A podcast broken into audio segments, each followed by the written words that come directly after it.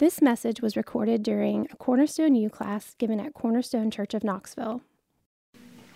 All right, well, let's, uh, let's go ahead and get started with prayer, and then we will dive right in. Let's pray. Father in heaven, thank you for this morning. Thank you for everyone who's shown up early to come and learn uh, from your word. We thank you that you reveal yourself to us. Lord, and I pray that this topic of angels, demons, spiritual warfare, the unseen realm, that we would uh, come humbly to your word to, to learn to engage with this material because you've revealed it to us for our good, for our upbuilding. So I pray that you would build each of us up in our faith this morning as we learn. In Jesus' name, amen. Amen. Well, welcome back. Um, this is the second session of Against the Darkness angels, demons, and the unseen realm, and everything in between. We'll just say every, everything in between that's uh, interesting, perplexing about the supernatural realm we're seeking to dive into in this class. And before we get going, I just want to do a reminder a couple of books I want to recommend. One is R.C. Sproul, Unseen Realities. This is uh, Heaven, Hell, Angels, and Demons. So we have this in the bookstore. Really helpful, pretty short. Um, kind of goes through the topics we're covering and application. Also, another book that we've named the class after, Against the Darkness by Graham Cole. We have this one in the bookstore as well. Um, as we started last week, I, I was just reminded that there is so much material on this topic, some of which is good, some of which is not so good, and some of which there's a hit or miss material in between. And it, it's one of those that, you know, you, you can really go on a rabbit hole, like deep dive into one particular voice and listen to them. And like I said, there may be some good things associated with it, but also some things that are need need balance. So I just I recommend these books because these are these are the ones that I think are most helpful, and we have them in the bookstore, and there's just, I, I don't think there's a whole lot of questions about the material in that as well.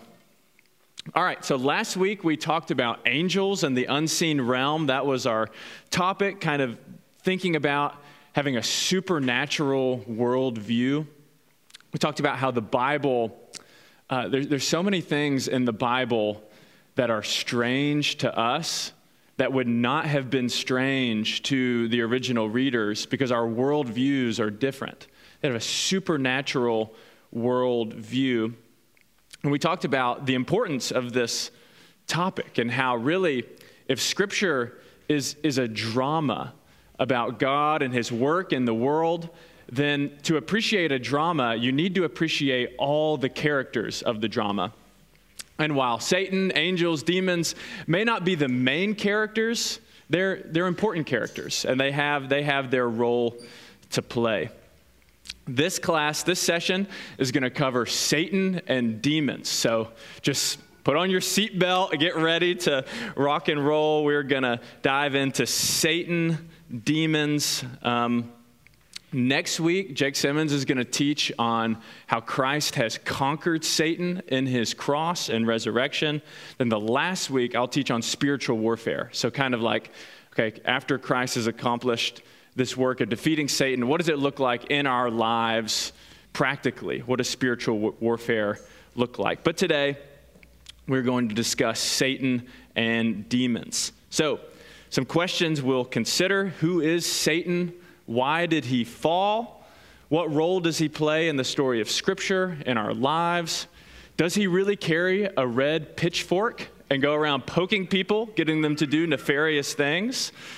What is a blue devil? I don't know if you've ever wanted that. Blue, the, the Duke Blue Devils. I, I've actually never learned what that means, so sorry. If anybody knows, you can, you can let me know about that. Hopefully, we'll get to some other questions that you guys might have. But what we'll see is that Scripture, hey guys, come on um, that Scripture, it answers a lot of our questions, but actually, what we'll find is it makes us have all sorts of other questions, of things that we didn't think about, things that God seems to think are more important. So, just a brief outline. Like I said, we have some outlines in the back. If you, um, if you want to go get one, feel free to get up and go get one. But the outline for today is just some major errors to avoid in thinking about Satan and demons. then the biblical teaching what does the Bible say about Satan and demons? And then some implications for discipleship. So, all, all doctrine is for discipleship. I'm going to say that again. That's, that is critical for a, especially a class like this, where it's topics that seem to be more about, ooh, this is just fascinating material. All doctrine, all true teaching from Scripture is for the sake of discipleship. And that's very, that's very important to remember. So we'll, we'll end with some implications for discipleship. But first, some major errors to avoid. This is R.C. Sproul in his book Unseen Realities. He says this In church history, there have been two serious distortions about the person and work of Satan. The first common distortion is to minimize his reality, or even to deny that he exists, and to fail to take him seriously as a real spiritual adversary. The second distortion is to attribute to him greater power and significance than he actually enjoys. So often, the church has been influenced by a dualistic perspectives that see the forces of good and evil, light and darkness as equal and opposite powers. And I think of Star Wars, you know, the force. You have like the good side of the force and the bad side of the force, and you're not really sure who's going to win. Some people think about Satan and God that way as equal and opposite powers, vying for supremacy. But the biblical view knows nothing of such a dualism because the contest between God and Satan is no contest at all. I love that. The contest between God and Satan is no contest at all. Satan is a creature. I was thinking about rivalries, you know, the Think of the Tennessee Alabama rivalry. It's not really much of a rivalry because Alabama has just kicked our tails for year after year, but we won last year, which is good. But that's not really like the battle between God and Satan, this rivalry going on. I, I, more think of the, and this isn't a perfect illustration either, but those games where, you know, the big school pays a really tiny school to, to come and play them to get beat by just 100 points over and over again. That, that's, that's, more, that's more of the picture. But even there, it's not perfect because there's still some chance that that small school can win and pull off a major upset. That's not the picture we have at all. But the two, the two errors that we have here are minimizing his importance, Satan's importance, even to the point of doubting that Satan is real, um, and maximizing his importance to make it seem like he's kind of behind every corner. You know, I'm afraid to get out in the in the, my dark house and go around the corner because Satan might might be there. In our modern age, I think this first error is probably more prevalent, although not certainly some people may wrestle with the second one. The, sort of this we don't take the reality of Satan seriously at all. I mean, kids in our neighborhood for Halloween walking around dressed up as the devil. You know, just think about it. It's like you have the devil and you have the tooth fairy, and they're kind of the same, but kind of in the same realm. It's just some fictional reality we like to poke fun at, and so it's a Halloween costume, right? There's a, a liberal theologian, in quotes, named Rudolf Bultmann, who, who said that in a modern age with electricity and modern medicine, you simply can't believe that there's angels and demons running around every corner. We don't believe that. I don't think that's the worldview of the Bible. Jesus certainly did not believe that. When you read the Gospels, Jesus believes that there's demonic presence, demonic presence, and he's casting out demons. The Apostle Peter didn't believe that when he said, Watch out for your adversary that's prowling around like a roaring lion. James, the Apostle, didn't believe that when he said, Resist Satan and he will flee from you. Paul didn't believe that. He said, Don't be ignorant of Satan's schemes. Right? So the, the modern picture we have of Satan is kind of this uh, either he's not real or he's just sort of a figment of our imagination. The biblical authors do not agree with that. But some can make the equal and opposite error of, of overemphasizing Satan's importance in our life. They can sensationalize it. And I talked about this a little bit last week with uh, kind of think about horror movies. You know, you, you look and there's a horror movie commercial about demonic possession, and, and it's just like, it's so in your face and sensationalized that, that that's how we think about the devil and his activity. These people see um, the devil is behind every single sin, every single cause of suffering, everything. It's the devil did it. I don't know. The devil made me do it. That sort of that sort of mentality. But Scripture speaks about Satan and reminds us that he he's neither of these things. Right? We shouldn't sensationalize him. We shouldn't doubt his existence either. Last week we learned about angels. It's important to remember Satan is an angel who has fallen. So ontologically, in his being, who Satan is, he's no more powerful than an angel and not less powerful than an angel. So he may be more powerful than us, but as far as his relationship to God, we, we talked about last week the, the creator creature distinction. How this is the most important distinction in all the world. You are either the creator or you are a part of creation. And that is the most fundamental dividing line. And when it comes to Satan, it's important to remember he is a creature. He's powerful, he's against us, but he is a created being. He is a character in the story that God is telling, that God is sovereign over. Satan's nature is not like God. And I'm really pressing this home at the beginning because it's going to help us as we see the biblical picture. Think about God's omniscience. God, there's no limit to God's knowledge.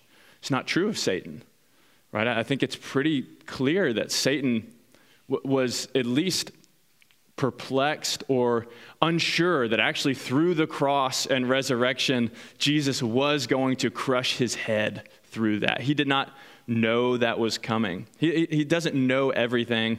He's not all powerful, right? And he's not omnipresent. I think that's important. We can think that Satan is sort of, he's here, he's there, he's everywhere. It's not true. It's only true of God. So I share all this to say we should study Satan with sobriety. There should be a certain um, soberness about that. We don't want to be flippant about Satan, but we also don't want to cower in fear, right? The one who is in us is greater than the one who is in the world. And that gives us a lot of confidence. So, uh, next, I want to talk about some names and activities of Satan. This is how Scripture describes this being. And then we're going to walk through the biblical storyline and just see like the role of Satan at each stage of redemptive history. So, names and activities of Satan. I think I have these on your handout. One is the adversary. This is the literal meaning of the word Satan. It, it means adversary. So, Satan actually it's it's not even really a proper noun so where you're like oh this is this character he's satan it's more a title so you could even translate it like the Satan. He is the adversary. It's, it's almost like he doesn't even get a proper name because he's, he's opposed to God and his purposes. Now, it's okay if you use Satan as a name, a title, but the, the way that it's used in Scripture is almost as he is the adversary, the Satan. And he's the adversary of us, of God's people. He's also called the prince, the prince of darkness. Think of uh, Ephesians 2, that he's the prince of the power of the air. Um, last week we talked about how some of the God's authority has been delegated to the, to the sons of God, to this divine council that's, that's at work in the world. And it's, I think it's clear that Satan, when God calls him the God of this age, quote unquote, he's not the true God, not the God who's over everything, but he has been given authority over this age. Some of the spirits, some of these spirits that God created have gone bad and rule the world in injustice. What's interesting is, I don't know if you guys have um, watched any movies or read anything that talks about like selling your soul to the devil. Have you ever heard of that phrase before? Someone selling your soul to the devil, and it, it seems so dark and intense. But actually, the reality is for unbelievers, you don't have to sell your soul to the devil. Your soul, in a sense, is already under the devil's authority, right? That's why in Colossians it says, when we're saved, we're delivered from the domain of darkness, transferred into the kingdom of his beloved Son. So that it's, it's actually the picture of the world of unbelief, the world of people not in Christ, is in one sense dominated by Satan, by the prince of darkness. Another title for Satan is the tempter. He, he tempts, he, he wants to lead people astray from God and his word. Another one is deceiver. We're going to see all of this in the storyline of Scripture as we walk through Scripture, but he is a deceiver. He, he takes, may take something that may be partially true and, and causes people to run with that to the point of imbalancing other truths. I, I think of, when I think of this, think of different cults or, or different religions that, that may kind of start with a grain of something true, but then go off the rails completely, right? That's Satan is a deceiver. He's an accuser. This, this is interesting. You see this in the book of Job and throughout Scripture of Satan. What he does is he, he not only tempts people to sin and leads them away, but then it's like he turns around and starts accusing them for doing what he tempted them to do. So he can tempt somebody so that they sin and oppose God, and then he accuses them by making them feel like, oh, you're not, you're not worthy of God at all. A lot of false guilt. I don't, I don't know if, if you struggle with a, with a guilty conscience, just sort of, I have guilt that can't uh, you know, I believe the gospel cognitively. I believe that I'm not saved by my works, saved by grace, but I just walk around with a guilty conscience.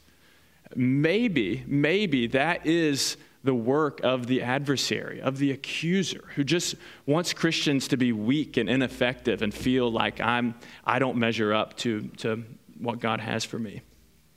So there's some, some titles we see. Now let's see it in Scripture. And let's, let's start, let's think about kind of a biblical theology of, of Satan. So I have a lot of scriptures referenced here. It's so critical, especially with what I shared at the beginning of the distortions that we walk into this class even thinking about Satan, that we submit ourselves to God's word and ask, okay, what does Scripture say? So we're going to begin with Satan at creation, kind of before the fall of man, the fall of Satan. Satan, like other angels, he was created good. So, in his, his nature was created good. God does not create evil. But through, the, through his own will, he turned against God and rebelled. There's two key texts in the Old Testament that speak about this fall. Now, in their original context, it's talking about uh, some pagan kings and rulers who have turned away from God's purposes. But what's clear in the passage is they're not talking about only earthly rulers. It's, it's language that's clearly talking about Satan himself and his fall. So this is Isaiah 14, 12 through 14. It says this How you were fallen from heaven, O day star, son of dawn.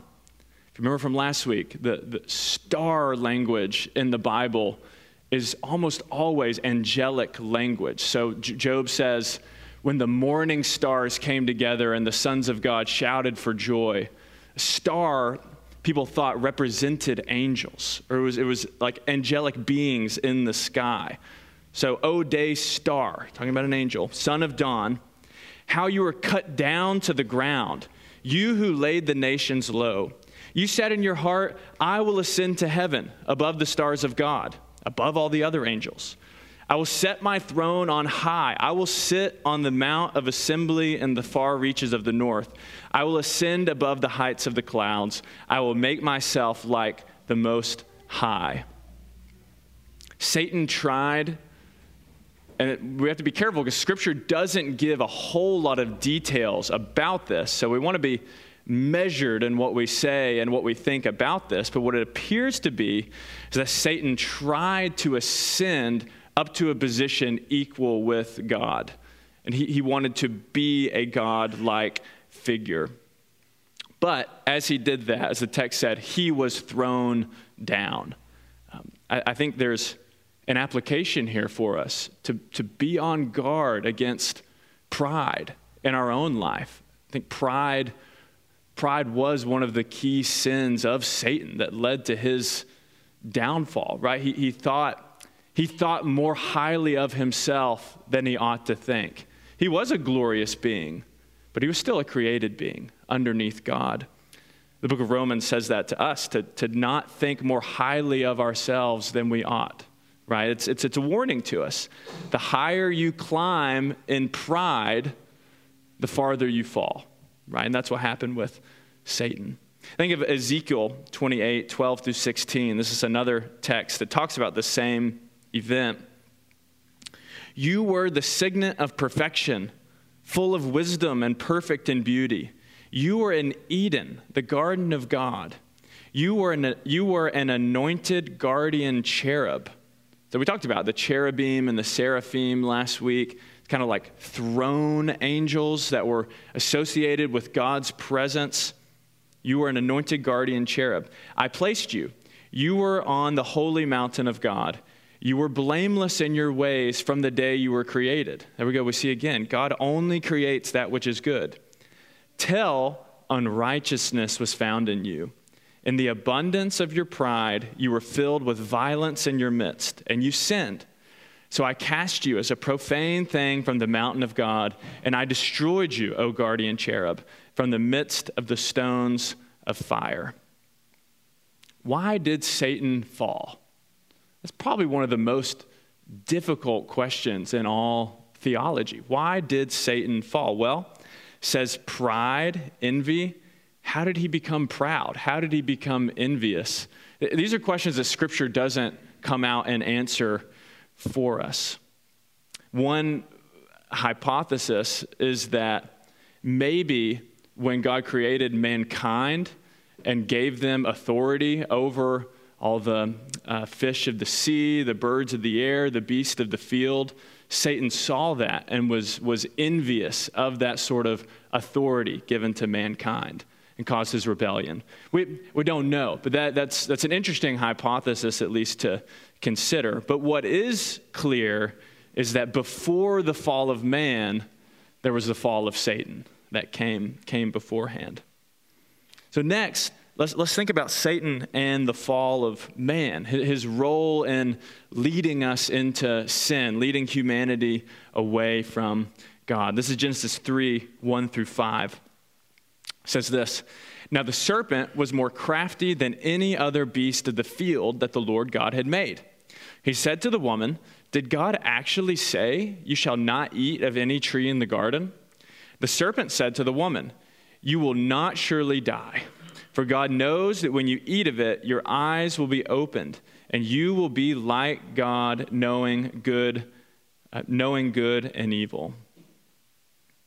We see that Satan, he was already in rebellion against God, but he didn't want to be the only rebel against God. He and his fallen angels, he, he's at work. He wanted to, he wanted to recruit humanity to join in his rebellion against God. And so he tempted Eve and led Adam and Eve into sin. The um, image of a serpent, I don't know if you ever wondered, like, why. Why a serpent in the garden? And should we all hate snakes? Can I get an amen? Like, I just, uh, does anyone else just, I hate snakes? I, I mm, don't have time for a whole story. But uh, I was just thinking, like, I was joking with my kids the other day about, you know, anytime there's a snake out, my wife hates snakes, and I have a good friend who loves snakes, and he has like, he wants to have a pet snake. And I just think, I think that's wrong theologically. That's just wrong. You, should, you shouldn't love snakes. And now I'm just, uh, it's a total joke. That's going too far. You, it's okay if you have a pet snake. You're not in sin if you have a pet snake. Okay, Elijah, you're good. You're not in sin if you have a pet snake. It's all, it's all fine. But the serpent image in the Old Testament would represent either wisdom or possibly death. So, in the ancient cultures um, around where the Hebrews lived, serpents were signs of wisdom and signs of death. And you could, you could understand that, right? Uh, you think of a snake as someone who's a being that's crafty and a being that causes death. The um, seraphim, this is an angelic being again, if you remember from last week, it literally means something like burning one. And it could be that a seraphim looks like a snake like creature when, when it appears. So again, we, we, don't, we don't know for sure, but maybe Eve, maybe Eve recognized that this was some sort of spiritual being that had come. We don't, we don't know what all she was thinking. But you just got to wonder, right? If a snake walks up to you and starts talking, you just think like, what, what, what would we think? We would think something, something, something supernatural is going on here. Satan tempted Eve by making her distrust God's word and his goodness. That, that's the focus. Did God really say? Now, I know it seemed like the command was pretty clear don't eat from the tree. But did God really say that? Oh, surely you can see the, the applications for today, right? I know God's, God's plan for marriage seems really clear in Scripture, but, but is that what God really said? Did he really say that marriage is just between one man and one woman? And if he did, surely he doesn't want you to be happy, right? You see, you see how that same lie, that same temptation is at play today. This is um, Gordon Wenham. He says Genesis 2 through 3 may also be read as a paradigm for every sin.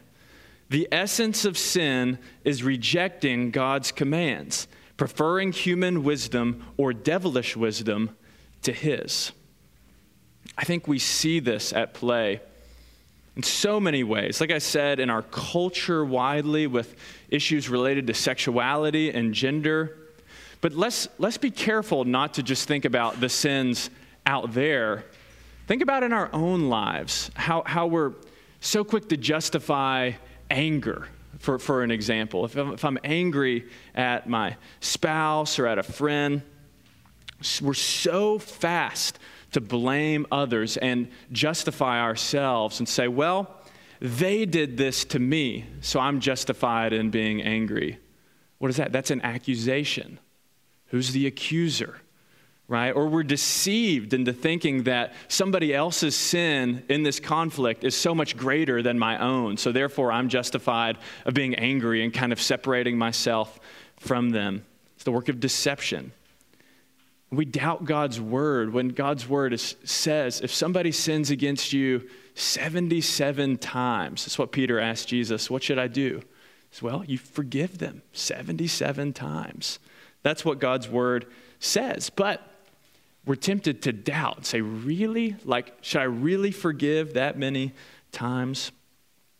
The point is just to show that this work of Satan in the Garden of Eden it is unique in that Adam and Eve hadn't sinned before that, but that same pattern continues on today. From the beginning, Satan has been a liar, a deceiver, and a disruptor of God's good design and God's people. He is the adversary, the opponent.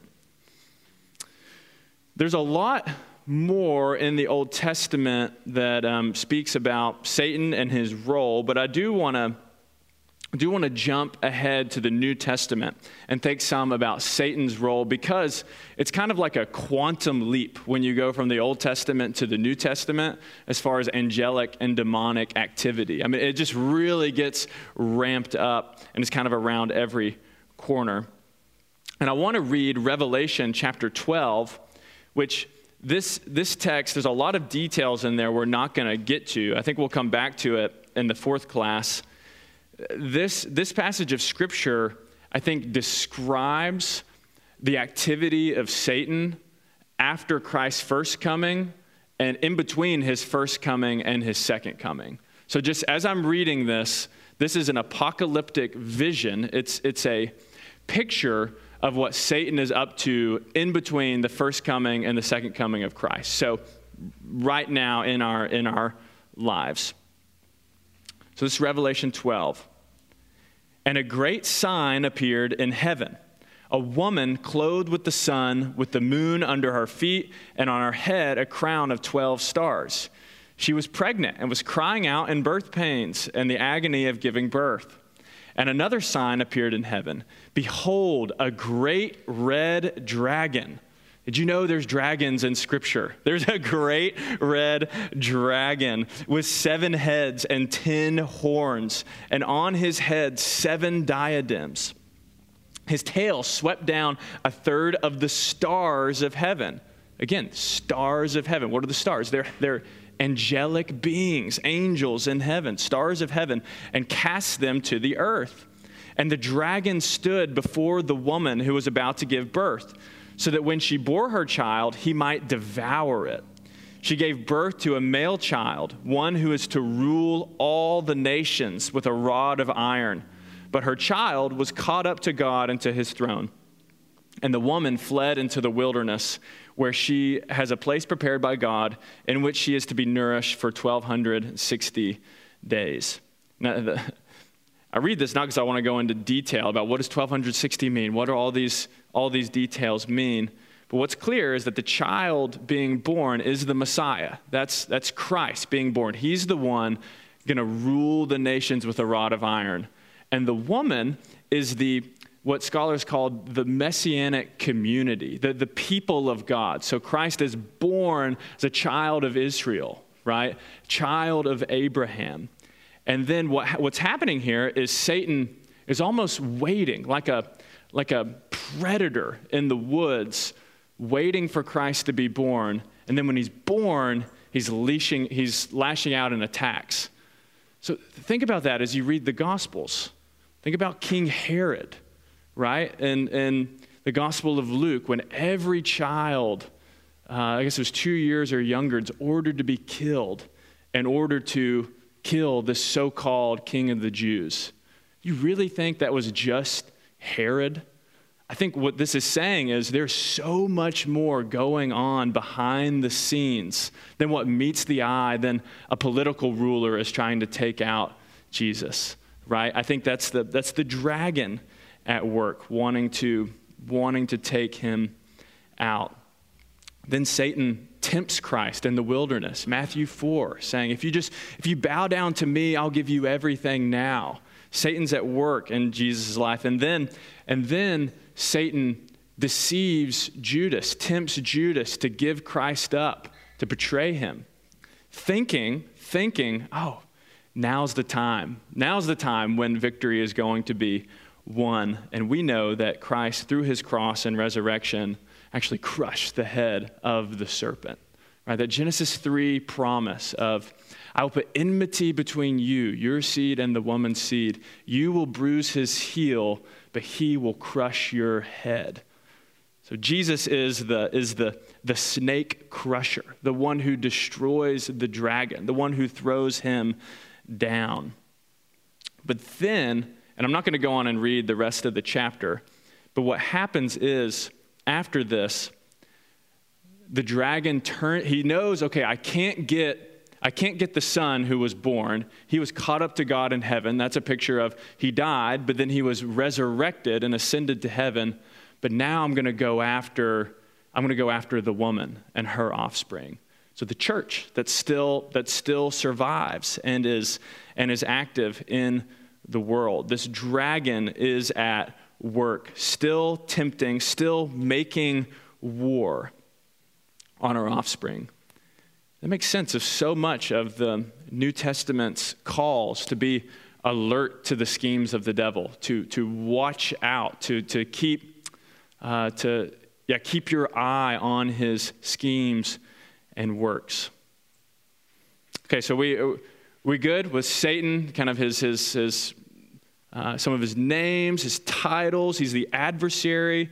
And all of this, he's still doing the same works of tempting and accusing, right? We, we just, you have to remember if you're watching, again, we talked about horror movies last class, but if you watch, if you watch The Exorcist and you just think, oh, this is Satan that's, that's at work, um, maybe, but that's also a very, very limited like slice of his activity. Think, no, if I'm hearing about a church that's beginning to teach false doctrine, okay, that's Satan at work. That's how Satan deceives and begins to lead astray.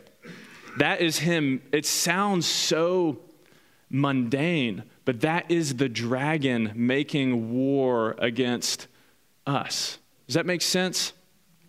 Okay, briefly, briefly, talk about demons uh, as Satan's entourage, is what I'm going to call them. His, his, the other stars that are swept down. Throughout, throughout Scripture, de- Satan can't be everywhere at once. We talked about that. Um, but demons are at work in the world as well. They incite false worship.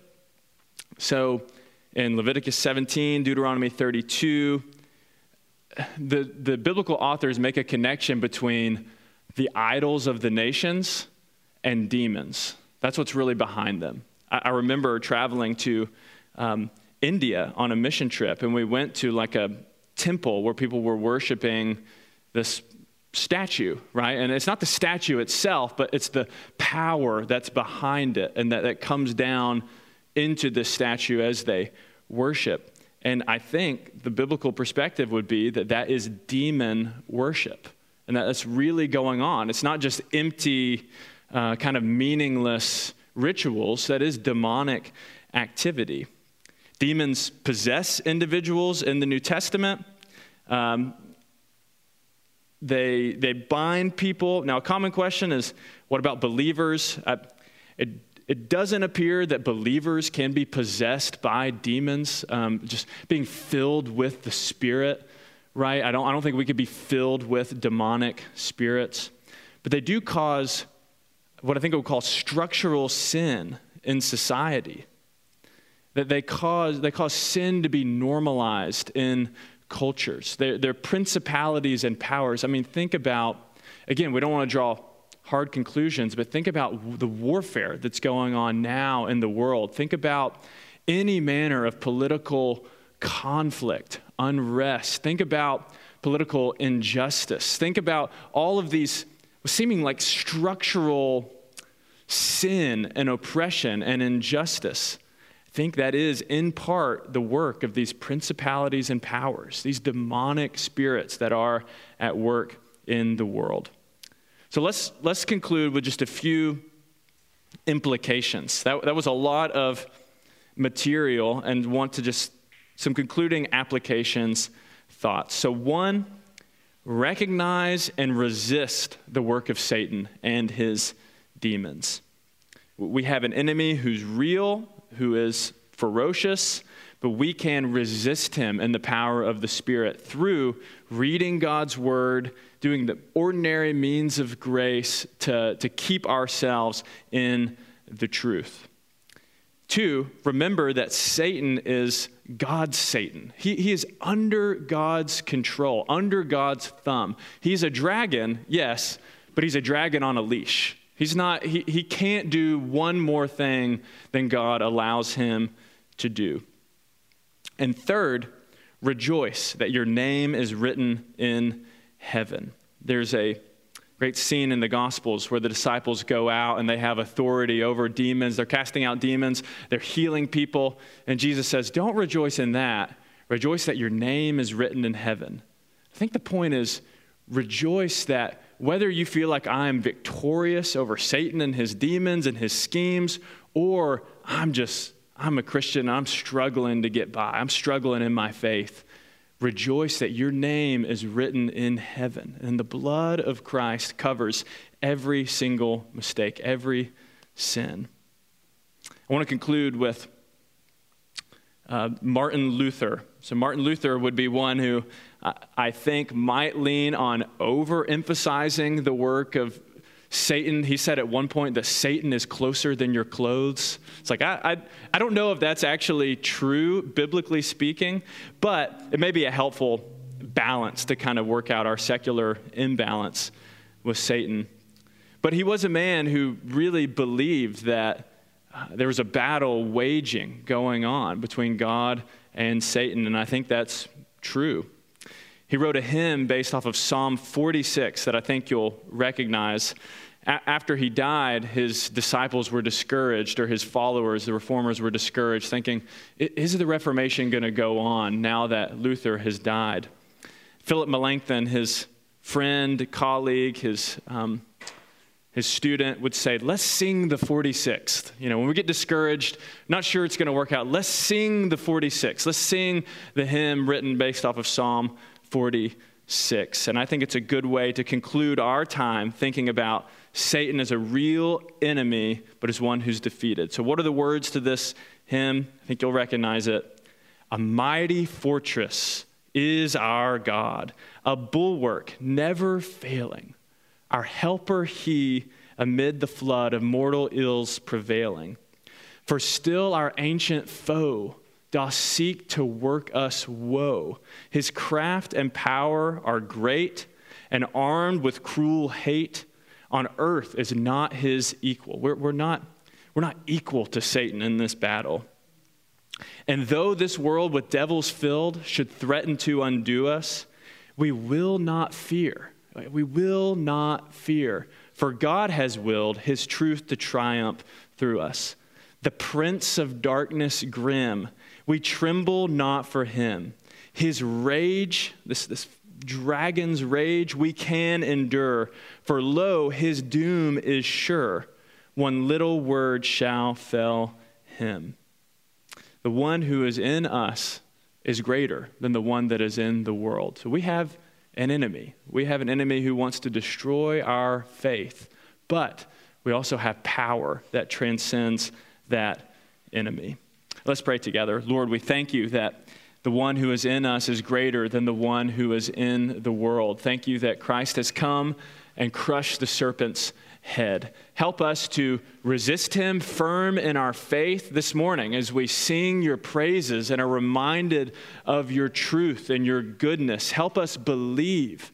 And as we resist the devil, he will flee from us because of Christ. So help us do that, we pray. In Jesus' name, amen. Amen. Thank you so much for coming. Next week, Jake will teach on Christ and Satan, and then the next week will be spiritual warfare.